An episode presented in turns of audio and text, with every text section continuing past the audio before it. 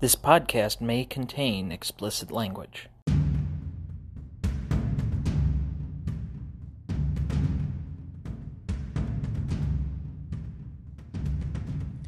This is the Dynasty Download Podcast.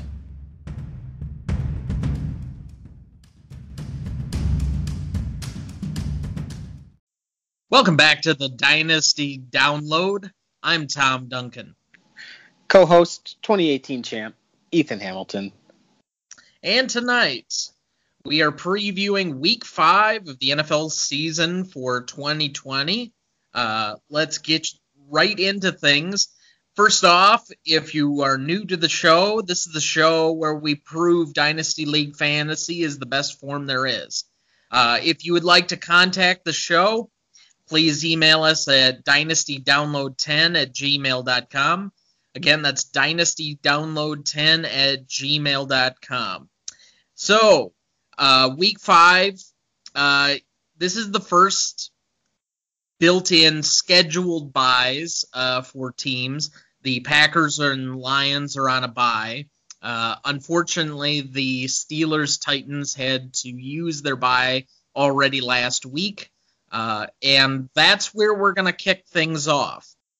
And that's where we're going to start tonight with the Tennessee Titans. Um, they look like they may not play this weekend against the Bills, and the NFL's response uh, they've apparently played through quite a few different scenarios. They already used up their bye week last week on this team. Uh, unfortunately for the Bills, uh, this may be a game that gets canceled altogether, not postponed. Uh, the talk right now is is that we're going to get um, playoffs that are determined by winning percentage, not by total wins. And given that there's a big report going out right now, um, and basically confirmed by one of the players from the Titans that they were in an unauthorized practice um, while the team facility was shut down, and that there could be significant fines, penalties um, levied against the team itself. Uh, this is starting to get into the territory of severely serious. I, I, you and I and Ben at least have talked about this offline, where there is a legitimate concern over a pause for the season. I think we're getting dangerously close. Uh, the Broncos Patriots game has already been moved from Sunday to Monday because they can't open up their facilities. The Titans, at best, are going to have their facilities uh, closed until Saturday. So even if they reschedule the game, it's going to be for Monday, maybe Tuesday. I really don't see how they move this game forward. And right now, the policy seems to be that we're not going to have a uh, week 18 that we're just going to cancel the game altogether. As a fantasy perspective, to lose one of your games and have two bye weeks for Josh Allen right now, I'd be kind of miffed.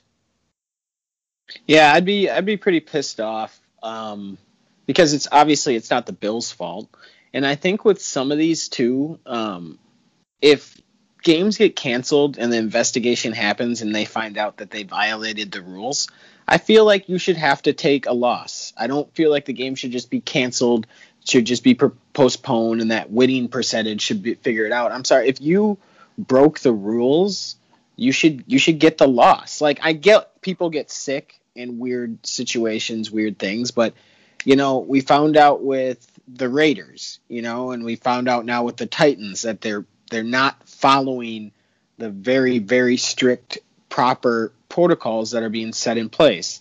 And you know and it, that's what's frustrating. So i think even if you put the onus more back on the team nobody wants to be that guy that lets the other teammates down. And if you do you're a horrible shit teammate.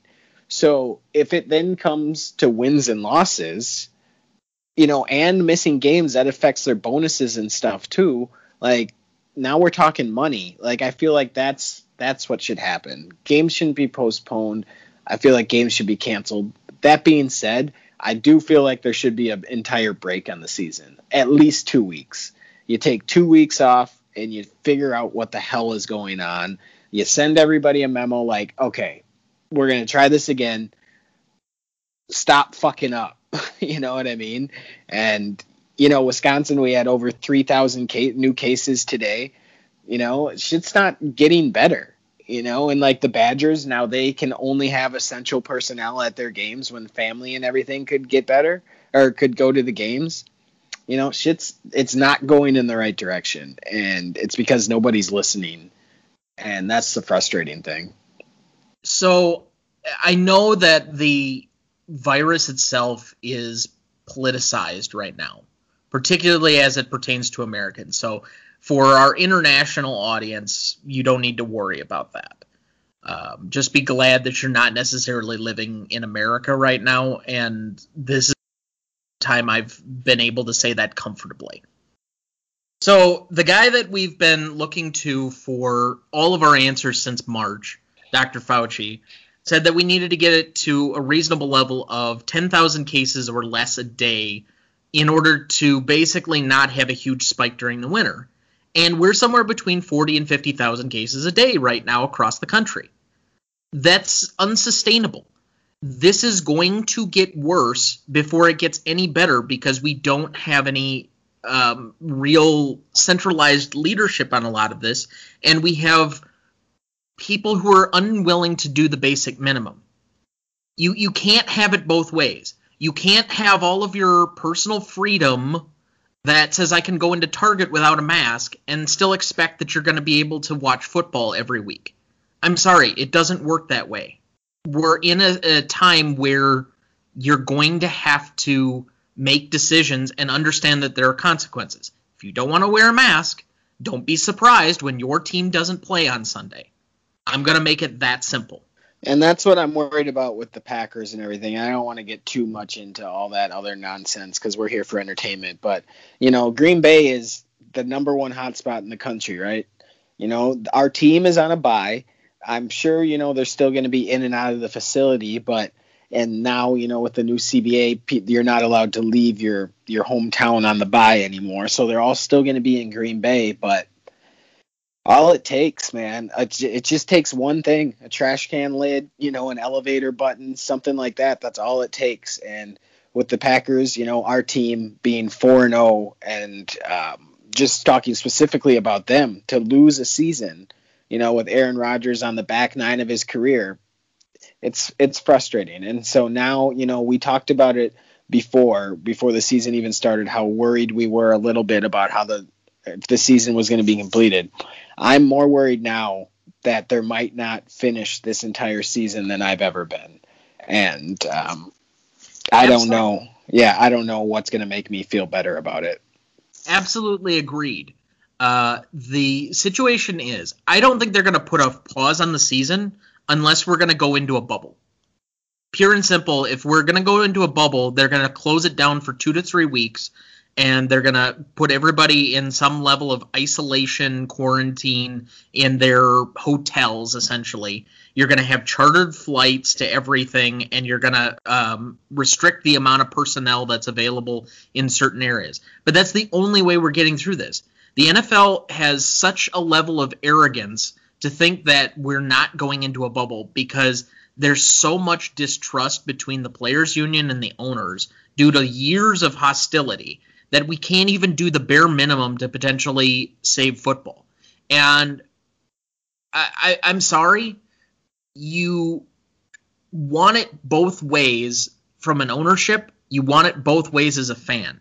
At some point, and save me from making a really long, uh, passionate rant, but grow the fuck up and be adults. Seriously this shouldn't be this complicated to be a human being and be mature about doing some bare minimum shit. So let's move on. Oh, I, I did I mention that the Bills game was moved to Tuesday now, and that uh, the next Thursday's Chiefs game is moved to Sunday. I, I don't know if I mentioned that in, in here. That just came down uh, over the wire, so um, it uh, by the time you're probably listening to this, that may be old news, but uh, we're gonna um, try and under uh, operate under that assumption. So the Broncos Patriots game has been moved to Monday. We're to get Tuesday night football. We're to get no Thursday night game next week, and we're to get a Sunday game uh, instead. So we are to somehow get the full complement of games, but this is operating on a, a wing and a prayer right now, and I don't think they all take it nearly as seriously as they should. So I know it's hard to get thousands of people to agree on anything procedurally, but it, it really it really shouldn't be this hard. We're, we're making it worse than it has to be. So let's get into the Thursday night game. We're recording this. You're probably listening to it after the game has happened. Uh, by the time that I can uh, safely put this out, but let's at least try and preview the game, and then at least when people listen back to it, they can laugh at us for how badly we we screwed this up. So I guess the biggest question out of this particular game, um, the Bears defense has played pretty well so far this season. The Buccaneers have played, I guess, one of the best front seven defenses. Um, Shaquil Barrett continues to be an absolute monster uh, as a pass rusher, and the back end of their defense has gotten extraordinarily better. Uh, now I know they gave up a ton of points to Justin Herbert and the Chargers last week, but really the biggest story coming out of the last weekend for both of these teams was Tom Brady throwing for five touchdowns in the second half. Now, my preceding question going into last week was as if the Buccaneers could put up points. They clearly did that in the second half on Sunday against I, I think at least a moderately decent defense in the Chargers. So the question I guess I would have is, is can Tom Brady continue to do this to be at least fantasy relevant because we know what Chicago is going to be fantasy wise at this point. I, I, guess I'm really, if there's an open question, it's on the Buccaneers side. Um, to answer your question with Tom Brady, do I think he can do it against the Chicago Bear defense? No, I don't think he gets it done. And let me just throw out a couple of stats that I found as to reasons why I don't think so.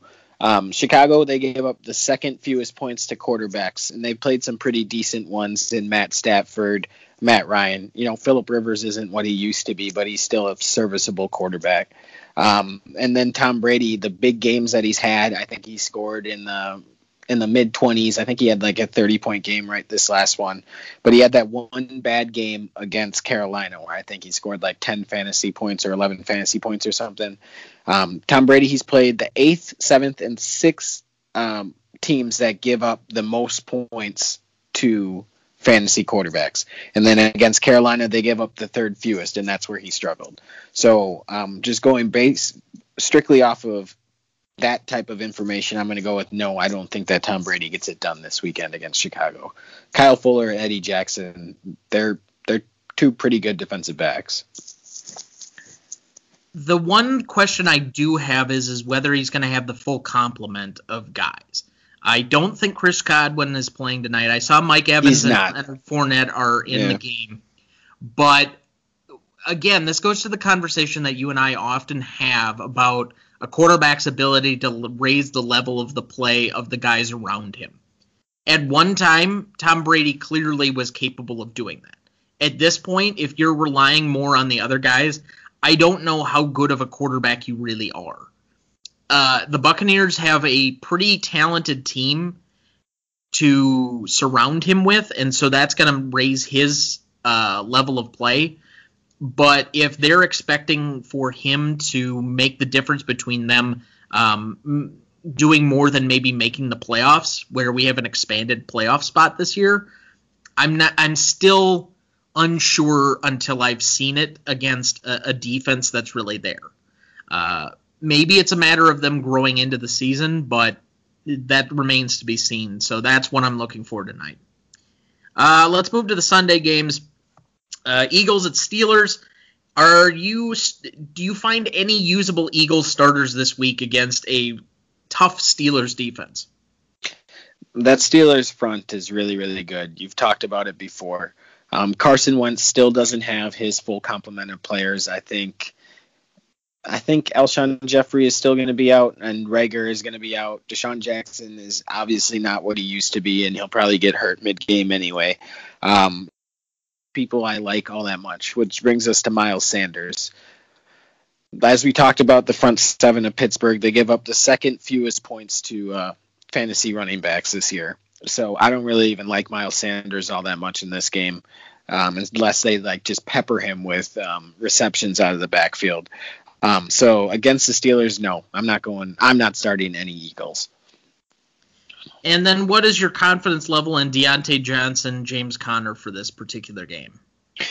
Diontae Johnson has been getting the ball a lot, a lot of targets, a lot of receptions. He was hurt last game. He or he was hurt before, so now he's coming back. Um, so I like him a lot. Stick him in your lineup. He's going to get a lot of targets. Um, James Conner, he owns that backfield. That is his backfield still. I know there was a lot of talk of is Benny Snell coming up? Who's coming behind him? McFarland, all that other stuff. No, that backfield still strictly belongs to James Conner. So I would feel confident as hell starting him this weekend and beyond.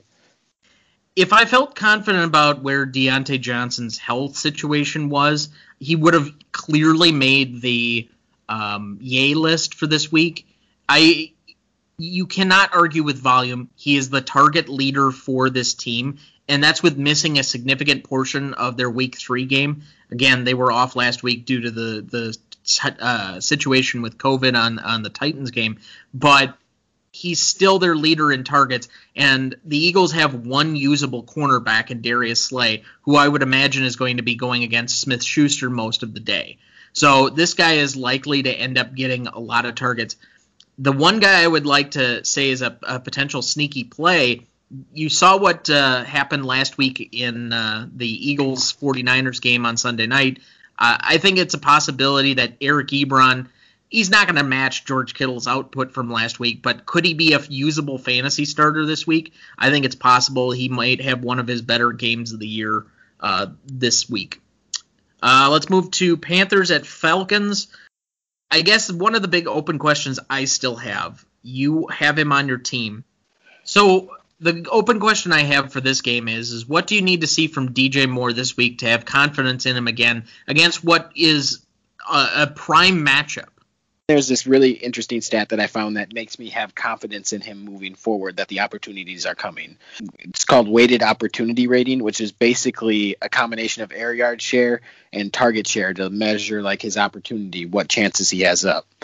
DJ Moore ranks 11th right now in that particular category, ahead of guys like Amari Cooper, Calvin Ridley, DK Metcalf, Tyler Lockett, and Kenny Golladay.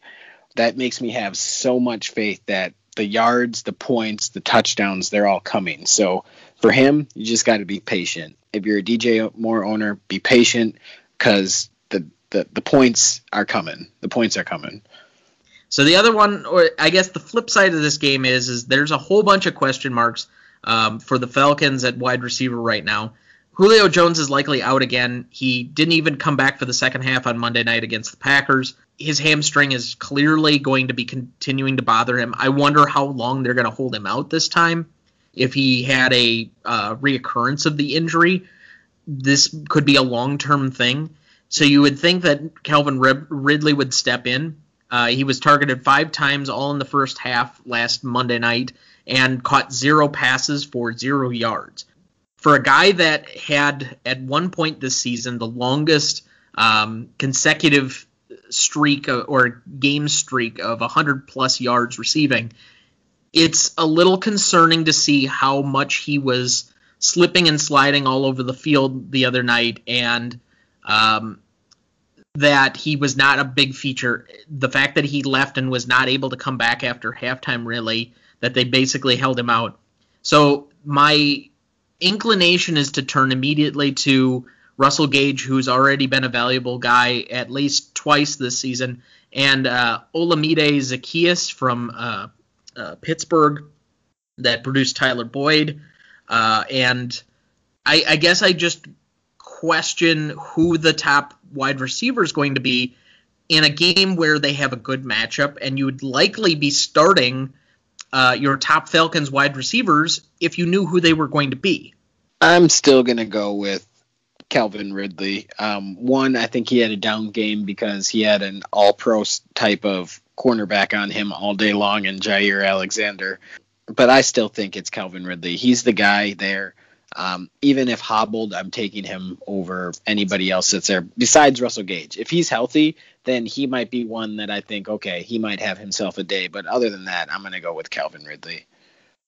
Well, and the other part I wonder about is the effort level on this team because there's there's a certain energy with uh, certain teams that just leaves you at a certain point when you've just kind of lost the will.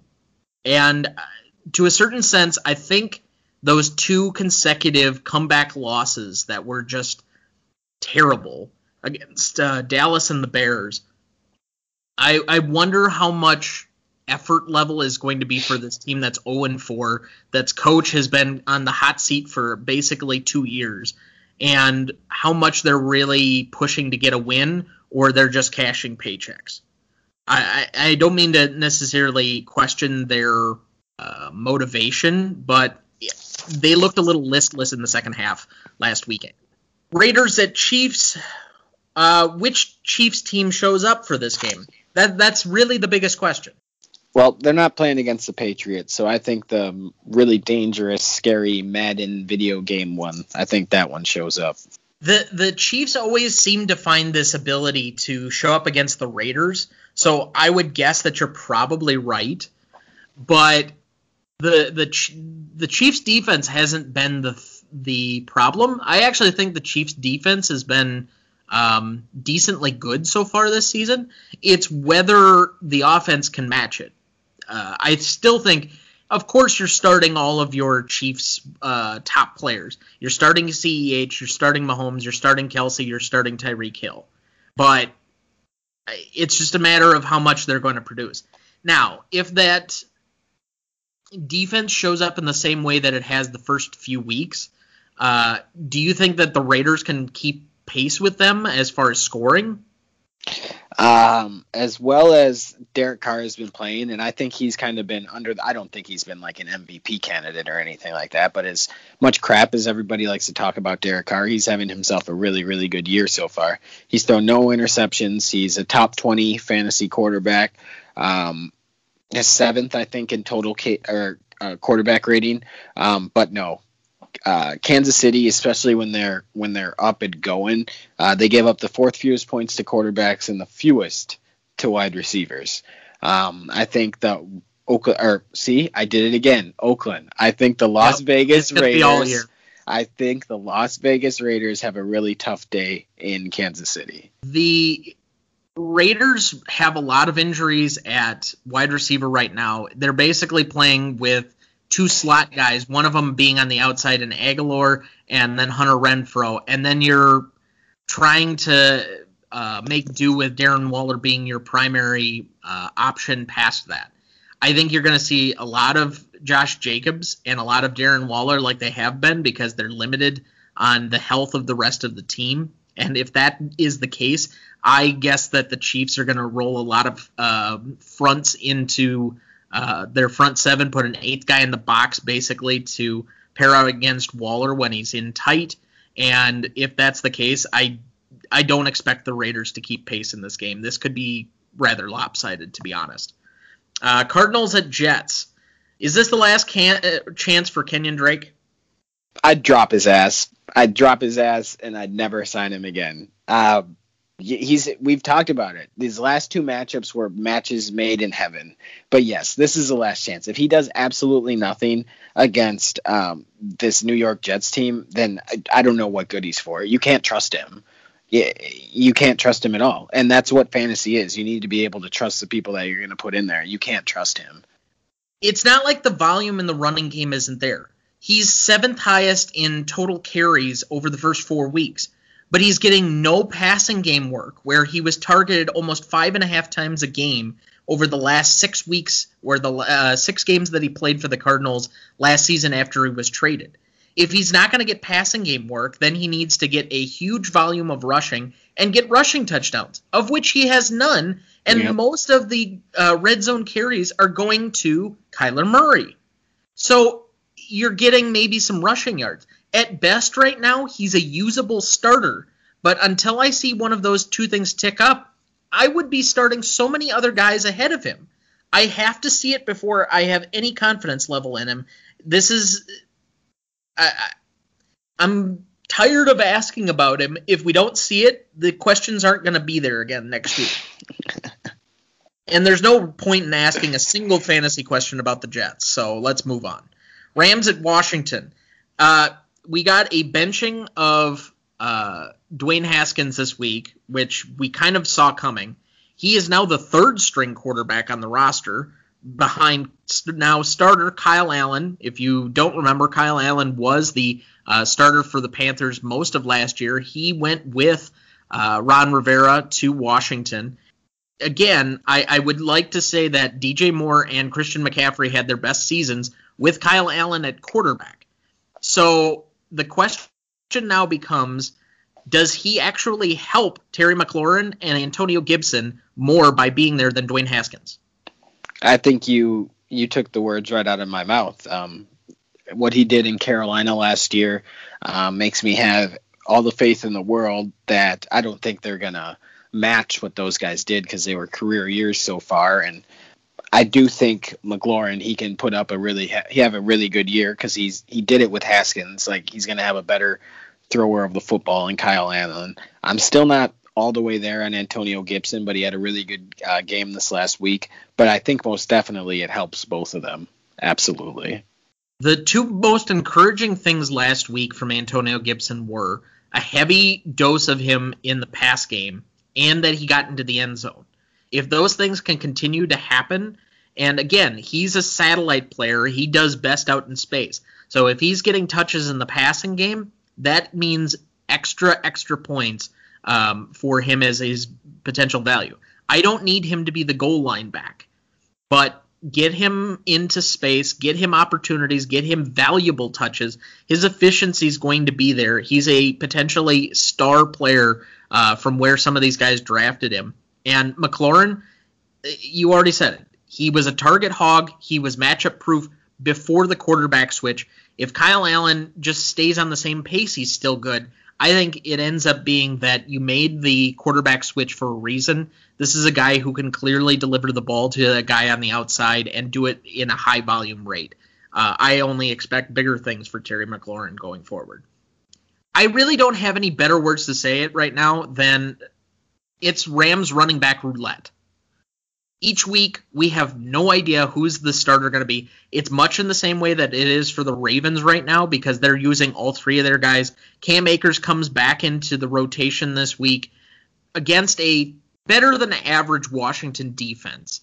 Do you really see any guy that you have confidence in starting this weekend uh, from the Rams and expecting a big game? It's tough.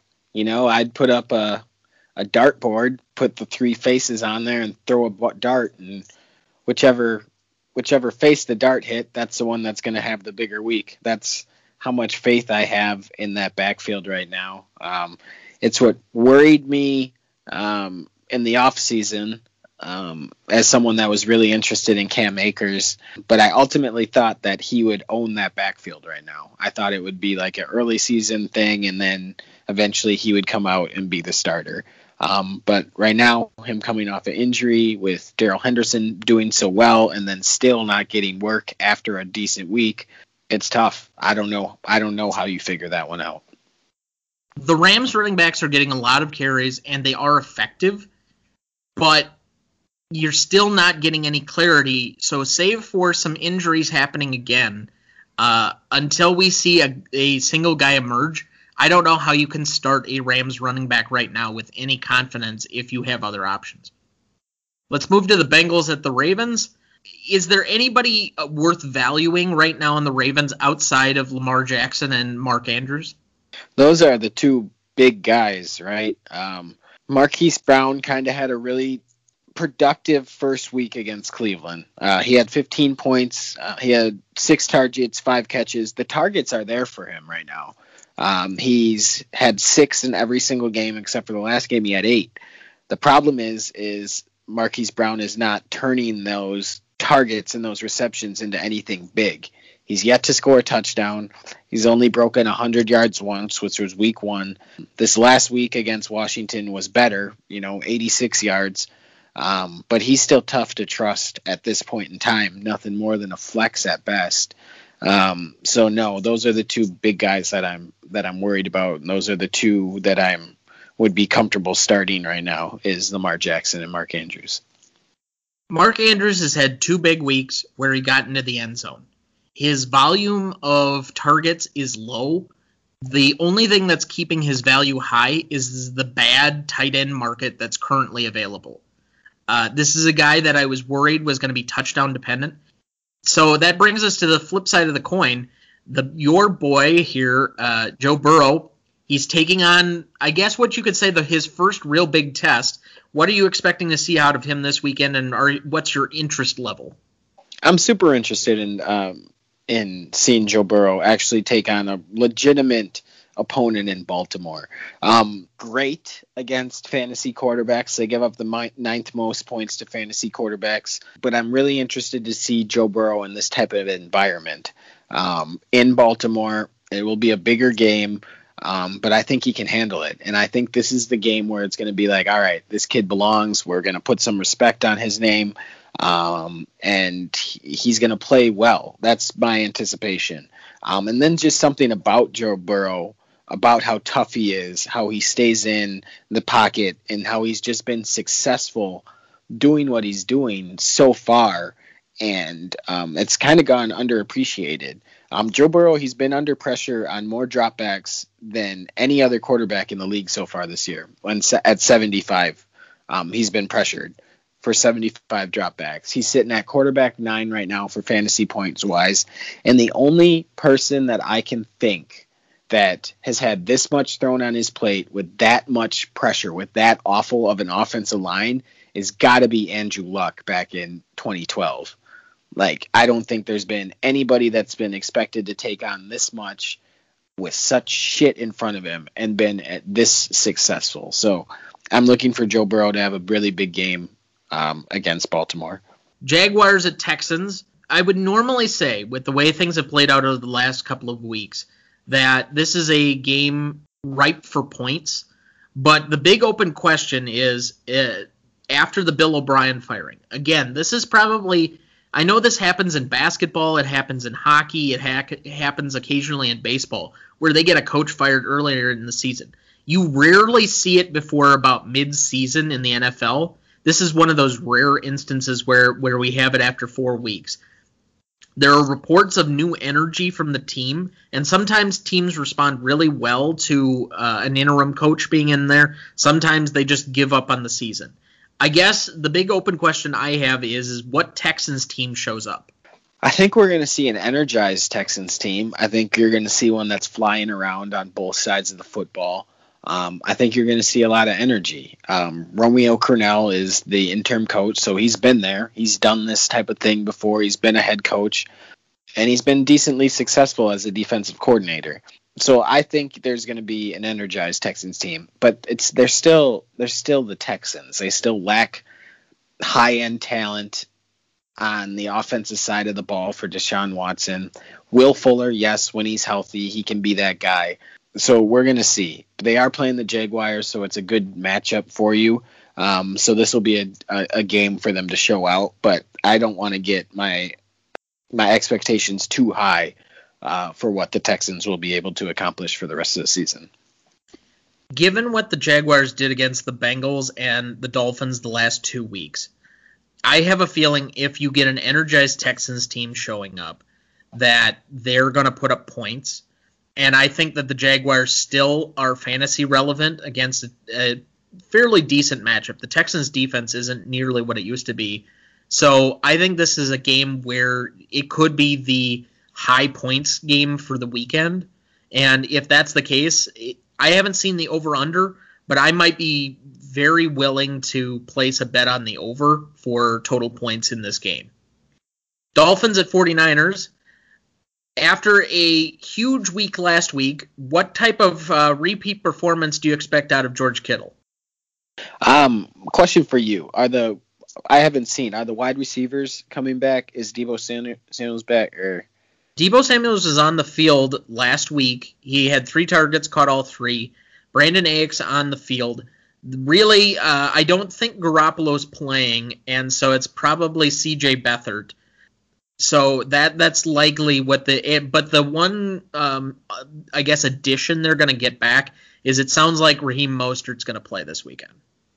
I would say that George Kittle will have another huge week with a backup quarterback. They typically like to target the tight end one because they're the closest um, out of all the positions, and two, they're normally working the middle of the field what you can see right away.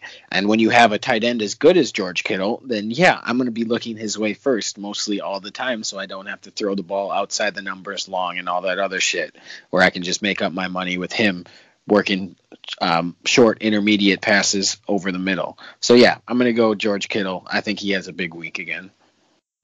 Again, the Dolphins have been uh, really good to check down underneath routes the last three or four weeks uh, for this season, I would expect him to do fairly well because uh, if you remember when Jimmy Garoppolo was hurt two years ago, C.J. Beathard and uh, Nick Mullens were the quarterbacks. Kittle set the yardage mark for a tight end that that year just because of his sheer volume of play. Uh, I expect that to continue as long as Jimmy Garoppolo is out and George Kittle is healthy. Uh, the other question I have despite missing a key, few key guys, the 49ers defense has been pretty decent. We still have Fitzmagic at quarterback. Would you be confident in starting any of the primary Dolphin players this weekend?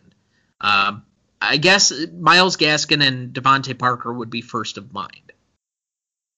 Yeah, I mean, you got to always think of the number one wide receiver, especially if you think that the team will end up being will will end up trailing, which is I figured the Miami Dolphins will be.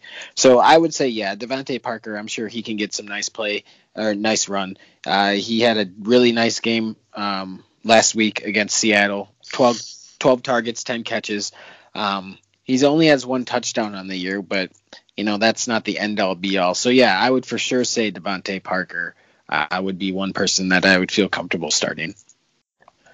I would start DeVante Parker just because he's played well so far this year to the point where you would say that he's matchup proof. That doesn't mean I'm expecting him to have a big game. Uh, as much volume as Myles Gaskin has seen, his efficiency rating is not high, and I'm not looking for Ryan Fitzpatrick to have another huge game because he's not playing the Seattle defense that couldn't couldn't stop a runny nose right now. So uh, Colts at Browns, we have ground and pound running game that is the most effective in the league against a Colts front seven uh, that has been by far the best defense in the league so far. But they are likely missing two of their three starting linebackers, including their All Pro Darius Leonard for this game. Which do you think wins out, the Browns' running game or the Colts' defense? I'm going to go with the Colts defense, and the reason why is because Nick Chubb is out and the Cleveland Browns typically use him to run the football, and Kareem Hunt is typically the guy that is on the receiving end. Um, I know Kareem Hunt is very capable of running the football. We've seen that before. Um, but I'm just going to go with Indianapolis. Um, I just think defense will take over the offense.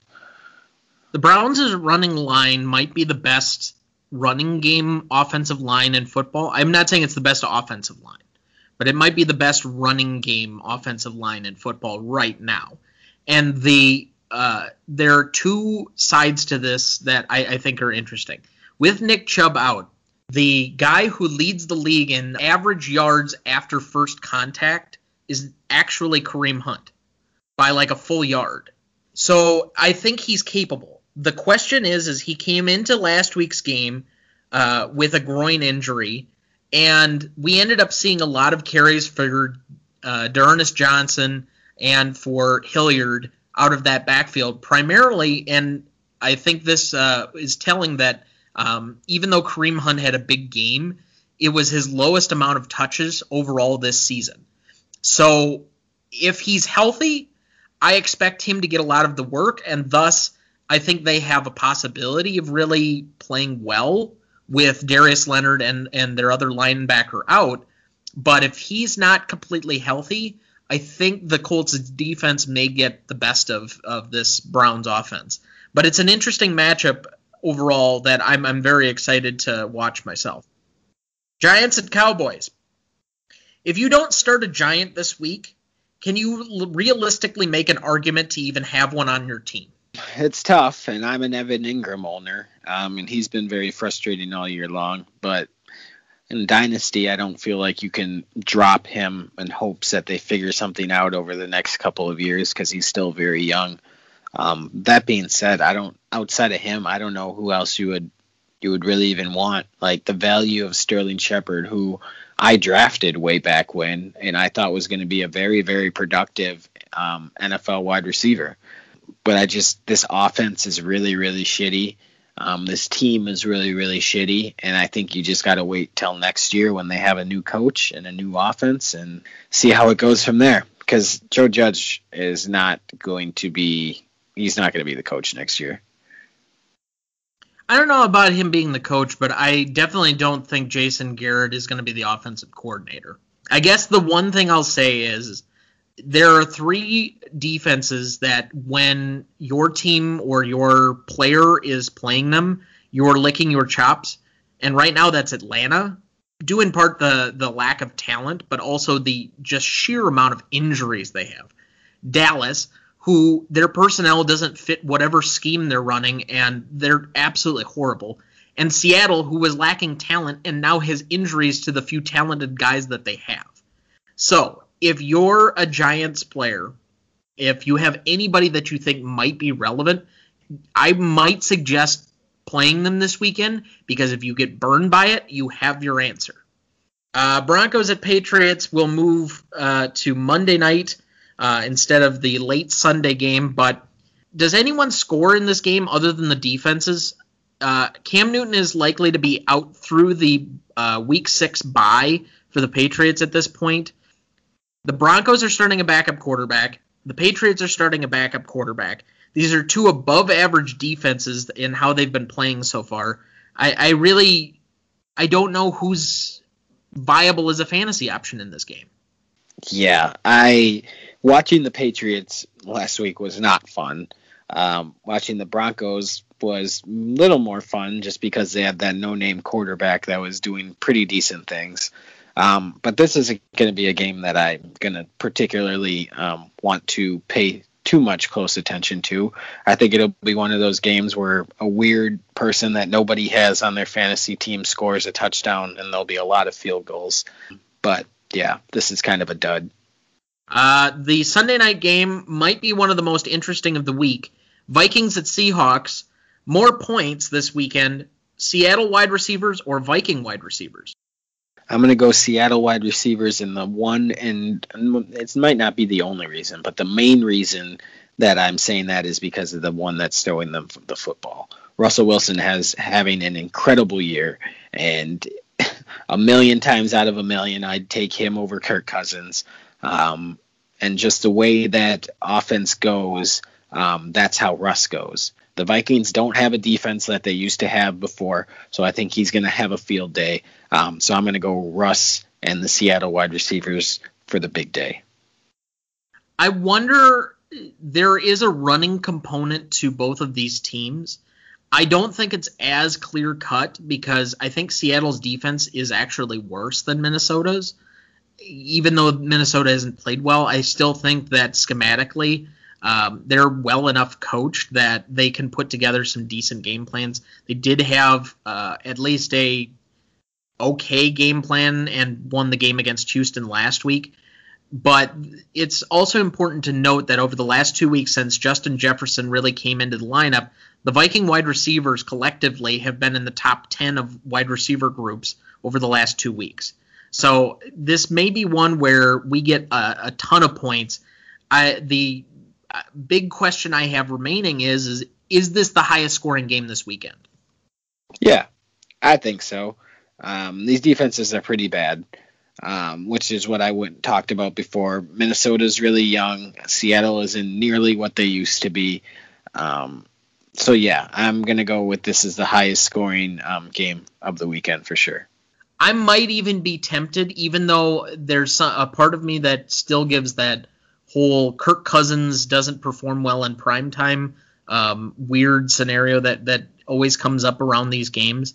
I'd be tempted to put just about every relevant fantasy player from either of these two teams into your lineup and just set it forget it at that point. Last game we have Chargers at Saints. Can Justin Herbert keep it going? Congratulations to Justin Herbert of being named the official starter. Um, that sucks. Tyrod Taylor gets stabbed by his company doctor and then finds out when he's ready to come back to work that somebody else took his job. So that's that sucks. But congratulations to Justin Herbert because he's been playing really, really well. And it's never good to take somebody's job because of injury, but he's earned this thing. Like he looks really, really good, looks super poised, and he's got a bright future ahead of him. Yes, it's never good to join the ranks of Drew Bledsoe and Wally Pipp, but uh, somebody's got to do it, I guess.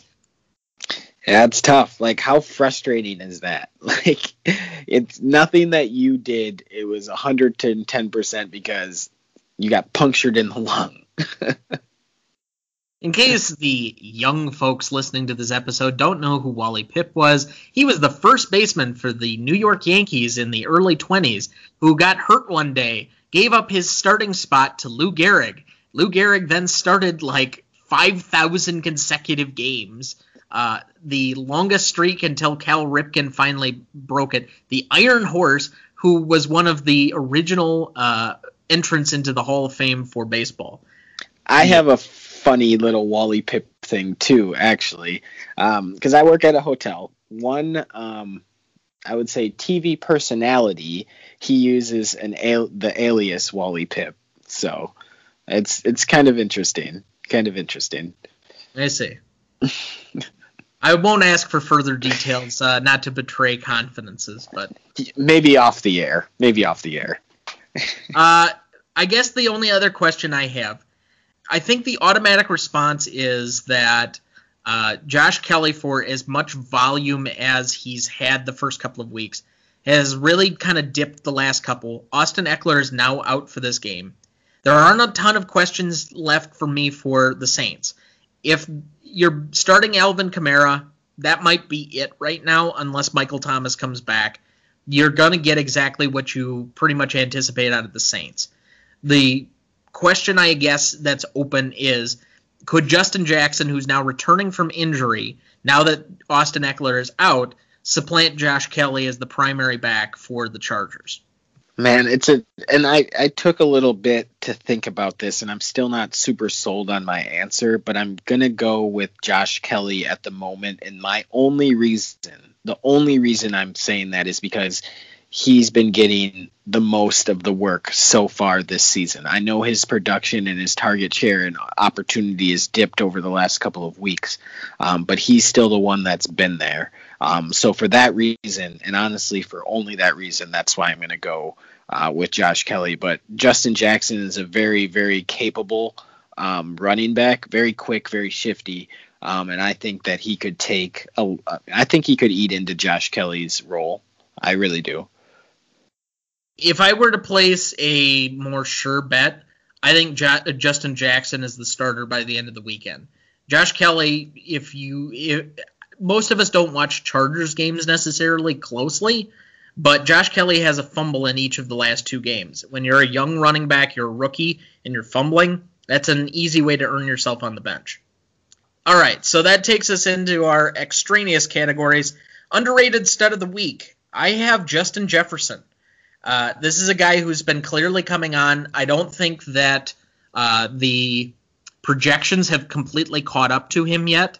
Uh, this is a game that I clearly expect the Viking wide receivers to have good games against a really good matchup in the Seattle defense. Uh, he earns my badge as, as the guy that uh, is going outside of the top 10, could be inside the top five by the end of the weekend. I am going to go with, and I don't know if this will count because he's in the top 10, but I feel like he's still not getting a lot of respect, and I was talking about him earlier, and that is Mr. Joe Burrow. Um, last three games has had over 300 yards, first time for a rookie doing something like that for three straight games. Um, playing against a Baltimore defense um, that gives up a decent amount of points to quarterbacks, but this is a bigger stage for him. Um, mainly, I say that because I just want to see how he handles this type of spotlight. So, my underrated stud of the week is going to be Joe Burrow.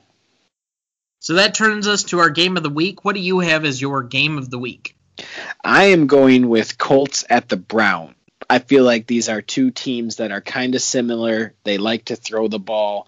Um, Cleveland is way more explosive on offense with their weapons on the outside, but then they're going up against that Indianapolis Colts defense that's very, very good. Um, number one rated defense right now um, in fantasy, and I think in the league as well. Um, it'll be a nice little litmus test for Baker Mayfield to see if he's actually made the step and then it'll also be another test to see if Indianapolis is the team that they think they are, because Cleveland is a pretty decent team. So a battle of two, three, and one teams. I, I like uh, Colts Browns. Uh, my game of the week was the Vikings at the Seahawks. We've already mentioned it. I won't beat it to death, but uh, the amount of points that are potentially scored, I have guys uh, all over this particular game. It's going to be one that I'm I'm going to sit down and enjoy on Sunday night. Uh, my upset of the week. I don't know what people are seeing, what Vegas is thinking. We've seen two good weeks of uh, the Panthers. Frankly, I think they've played well all four weeks. Their offense is clearly doing better. The Falcons might not have Calvin Ridley, might not have Julio Jones. Uh, they're playing completely banged up on the back end, and they're still getting two points at home. I don't get it. I'm taking the Panthers straight up in that game. Wow. Bears um, over the Buccaneers for me. Tampa Bay is a three and a half point favorite. Um, I think Tom Brady struggles in Chicago against Chicago. I don't think the Bears are that great, honestly. I really don't. But I also don't think that Tom Brady um, has a huge day. Um, and with as banged up as the offense is, I just like Chicago in this game at home. So let's get quickly to our league matchups. Uh, Akron Pros takes on Cops' as Heroes this week. Um, the projections would indicate that Akron Pros is going to win that one. Uh, Ed Winners is taking on Shadynasty. Shadynasty is heavily favored in that game. Far for Life, who's been utterly disappointing after a great week one effort, is taking on Rogers Rabbits, who's completely beat up. This one might be much closer than the analysts think. And King in the North is going up against a resurgent LDH, uh, for what might be the game of the weekend in our particular league. Finally, Tom Terrific, the only undefeated team left in the standings, is playing the uh, completely defeated Dirty Carl, who has barely put up anything. Yours truly set the lineup yet again for Dirty Carl to make sure that uh, things were kosher and at least above board. So he's projected to actually have a mid tier point total for the week uh, above at least a couple of other teams, including his brothers. But uh, I think that Tom Terrific should feel fairly confident uh, moving into that game of uh, coming out victorious, provided any catastrophic situations. Uh, do you see any major upsets from this this group? From this group whatsoever, um, no, nothing crazy. I know um, Cops' Heroes is projected to lose to Akron Pros, but not by much, just by 11. I think he could pull that one out. Speaking from experience, because he uh, he uh, blew projections out of the water last week against me and beat me, so I think he has the potential to do it. Um, for Life, Rogers Rabbits, that'll be a close one. Um, so yeah, I would guess I would go in a touchdown. Chris Godwin was out for that game. Um, and then last week, Mike Evans had four targets, two catches for two yards and two touchdowns. Like, I guess if you're gonna try to be relevant, score some fucking points. So that'll that'll do it for him. Um, Chris Godwin has been hurt um, pretty consistently. Um, I think he left this game too. He left this game with his hammy, um, but in the process, he had five catches for 64 yards and a touchdown. Um, he's still sitting outside the top 20 because um, he was hurt week two. But when he's on the field, he's putting up fantasy points, relevant points. So I guess, long story short, the only people that I want on the Tampa Bay Buccaneers offense are the two wide receivers, Mike Edmonds or Chris Godwin.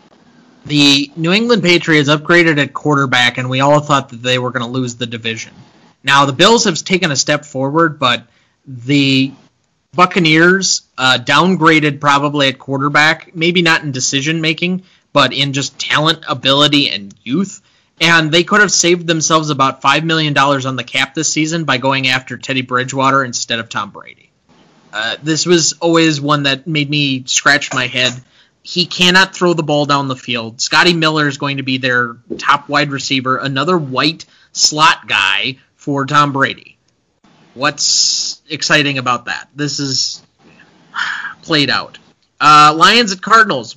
The Lions go into Arizona and beat the previously unbeaten Cardinals 26 to 23 on a last second field goal. Kyler Murray, uh, another big performance, 270 yards, two touchdowns. DeAndre Hopkins keeps it rolling, 10 catches, 137 yards. I mean, he's by far been the number one wide receiver in fantasy this year. The question I have for you is Kenyon Drake valuable? you loved typing this one up, didn't you? For Kenyon Drake, last week was the week to do it, right? He was playing against the Detroit Lions, who right as of right now they gave up the second, the seventh most points to running backs on defense. Kenyon Drake had 18 carries for 73 yards. That's it. He, he it was like he got he got yards just because he was fed the ball enough times. Um, so I mean, if if he was going to do it last week, was the week to do it. That being said, with as frustrating as Kenyon Drake has been all year long, these next two games are also weeks that he should, could, and for God forsake, he he has to. Um, this next game he's playing against the Carolina Panthers. They give up the second most points to running backs, um, and then the week after that he plays against the New York Jets. Jets as of right now they give up the fourth uh, most points to running backs. So Kenyon Drake, he has an opportunity to do it. If he doesn't do it these next two weeks, I'm trying to find a sucker that'll trade something for him, or he's or he's being dropped because I just there's no point of having him on your team right now. He's just not relevant enough. So this is a situation where I might have read in a little bit too much. I was high on him for periods of the offseason that he was the only healthy back on the team uh, particularly down the stretch when he had some of his biggest games. And his volume level was there. But you just said it. He had 18 carries last week. He didn't produce. And in two of the other three games, he has split a lot of time with Chase Edmonds. I'm very concerned that he's not going to get the volume and he's not going to have the efficiency. And so I think you said it. If he doesn't produce in the next couple of weeks, he is maybe a buy low candidate where you trade something away for a usable asset, I might consider putting in a, a trade offer for him to try and see if I buy low because I need a serviceable back that might at least offer me the uh, availability of getting 10 points that week. But it's not somebody that I feel particularly strong in if uh, he's a guy I was relying on as a round one pick in a redraft league. He, uh, my panic if we did that on this um, show, a panic meter or whatever would be very high. Uh, all right, Cowboys at Seahawks. Probably one of the most entertaining games of the weekend. The Cowboys lose a thriller though in Seattle, 38 to 31. Dak Prescott throws for 472 yards and three touchdowns. Russell Wilson adds five more touchdowns through the air. Probably should have been six, except DK Metcalf pulled a DeSean Jackson. And uh, Michael Gallup has six catches, 138 yards, and a touchdown. We also had another performance out of um, a the fourth string wide receiver for the Cowboys, whose name escapes me. But the question I have for you coming out of this particular game: Would you rather have Russ or Dak for the rest of the year? I'm going to go with Russ, and there's two reasons why. The first reason why is for Dak. I think for the Cowboys to be more successful, they need to take the ball out of Dak's hands a little bit more. They need to feed Zeke. Um, they have a top, I'll safely say, a top five running back sitting in their backfield and I don't think they feed him nearly enough as they should. And I'm not even saying that being biased as him being on my fantasy team. I'm saying that as like a football purist. You got to run the fucking football. You have to. Like he's so fucking good. I don't understand why he's not getting the 20 carries a game. He can catch the football too. You need to use him out of the backfield. So that being said, I feel like for the Cowboys to be successful, they need to take the ball out of Dak's hands a little bit more. Um, number two, have you seen Russell Wilson so far this year? And this hurts me to say, okay, because you know I'm not a Badger fan. You know, like all Badger fans scream that he is a Badger when he was on campus for three fucking months. Boo hoo, whatever. He has been amazing, and for him, for anyone to say that he's not the MVP right now, so far this year, I I don't know what games they're watching. Um, I think he continues, and I think um, for him, he has to be good. He has to be good for that team to be successful. They're not built.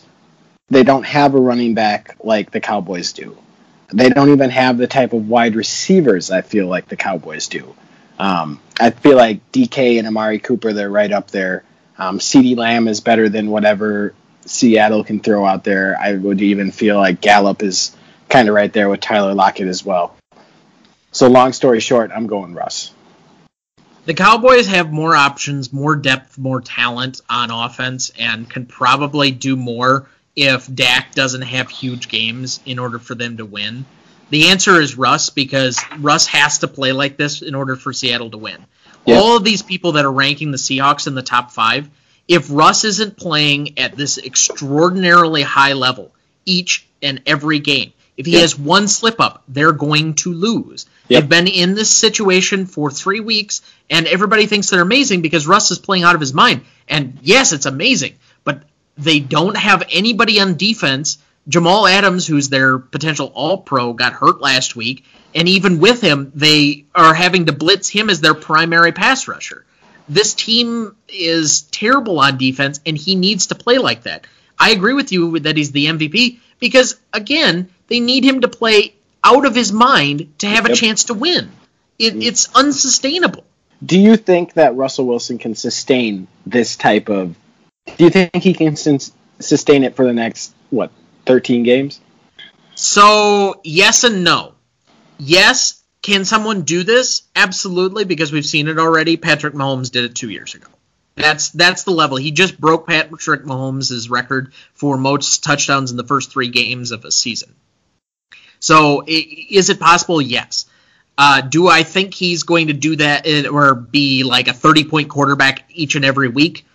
I don't know. I think there are potential ones where they're going to slip up. They have yet to play a division game. That division is extremely tough. The Rams are tough, the 49ers are tough, and Arizona's tough. And I think all six of their games this year in division are going to be absolutely uh, abysmally tough. Uh, I, I think that is an absolute gauntlet. When you think about the rest of the NFC, the fact that um, the Saints and Buccaneers are relying on two guys in their 40s who can't throw the ball more than 20 yards, that the Panthers are going to lose games even though they're playing well on offense, that um, the Falcons literally can't hold a lead of probably 30 points at halftime. Uh, other than maybe Green Bay, have you liked anybody in the NFC outside of the NFC West? Nothing. No one that's really jumped out at me. That's really been like, holy cow, this team's really fucking good. I mean, the, the NFC East, right? That's one of the Cowboys Dallas and the Eagles. and the that's, Eagles that's- so bad. That's the worst conference in The- the entire league. Well, and it has been for years. This and that's why I hate the fact that we talk about it because they're some of the biggest markets. But the Washington professional football team is probably going to draft in the top ten again because Dwayne Haskins has looked horrible. The Eagles have looked terrible, and I mean, it, the Cowboys are going to win that division by default. The Giants look possibly like the worst team in football on top of it. So even though they've lost two games, Dallas at least looks credible enough that they could win some games. But even then, it's the Cowboys and they've come up short in how many other situations. They may have a new coach and Mike McCarthy, but they look like the same football team they've been for the last like five years. They're the the team that is talented but underperforms constantly. So I, I, don't know, but as far as Russ, going back to the original question, I'll say he probably does, and he probably wins the MVP because he's got the narrative behind him. And remember that through about the first half of last season, he was the MVP. Then Lamar Jackson just goes on an absolute tear and just runs away with it, quite literally. So I, I think the the time is right for Russ to win an MVP because it's kind of criminal that he hasn't. I'm not going to say he should have won an MVP in any other season because, frankly, you look at back at each of these seasons, everybody that won the MVP probably should have been the MVP, and I think that there is more of a case for Aaron Rodgers winning more MVPs up to this point than Russell Wilson. But where they're at in their careers right now, yes, Russ is probably the MVP because he has the least amount of talent on his team outside of maybe a couple of his wide receivers, and he's got that team absolutely cooking. Packers at Saints. Packers win a thriller in the uh, uh, I can't Crescent City, I think it is, uh, 37 to 30. Um, the Saints score late in order to draw it a little bit closer, but this was mostly a back and forth game. Allen Lazard, in the presence of Davante Adams uh, being out, goes for six catches, 146 yards, and a touchdown, including two very long throws. Aaron Rodgers beats Drew Brees, who has 288 yards uh, and three touchdowns, although most of it was to the um, number one stud, Alvin Kamara, who is uh, 27 points ahead of the next highest running back on the list, Aaron Jones, who is playing this week. My questions for you: Is Kamara going to be the top back this year? Yeah. Easy. All right, let's not even discuss that one. is the Packers' offense stoppable? No, man, I don't think so. I I'm not one of those people that watches the Packers and like, oh my God, no one can stop us. Go Packers, Super Bowl or bust this year. Like, I'm not one of those guys. Um, but watching this game, watching them against the Saints, I sit there and I'm like, I don't really see that anybody in the NFC second or not in the NFC East, anyone in the NFC that can really mess with them right now.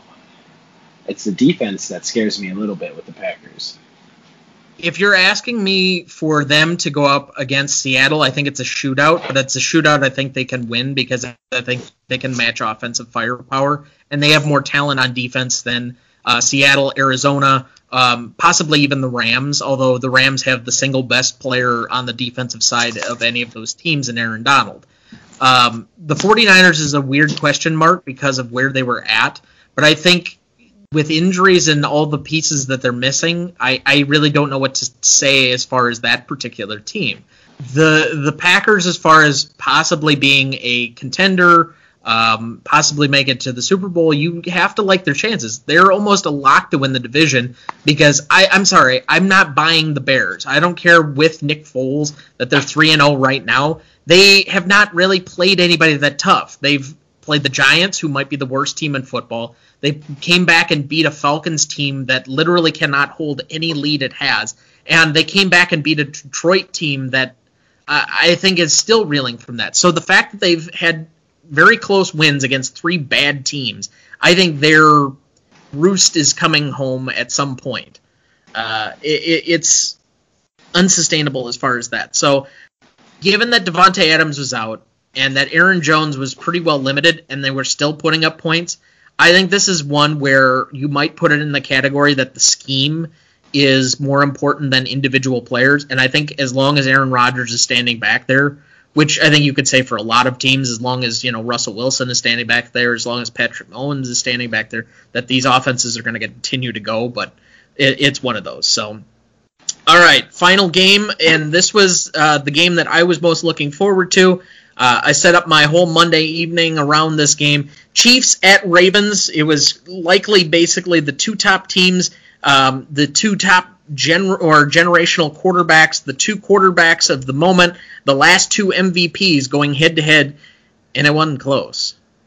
The Chiefs, uh, save for basically a Ravens um, kick return touchdown in the first half, this game would have been over at halftime. Chiefs win 34 to 20. The score really wasn't even that close. I know the Ravens kind of drew it closer, but Patrick Mahomes basically did whatever he wanted at will. He rushed for one touchdown to open the game, threw for 385 yards and four touchdowns, include or including two long bombs, uh, one to Mecole Hardman that was just outstanding, and another one where just pinpoint perfect placement to Tyreek Hill uh, over the top in this particular game. Lamar Jackson's your leading rusher for the game, but he has his lowest fantasy output since he's been the primary starter.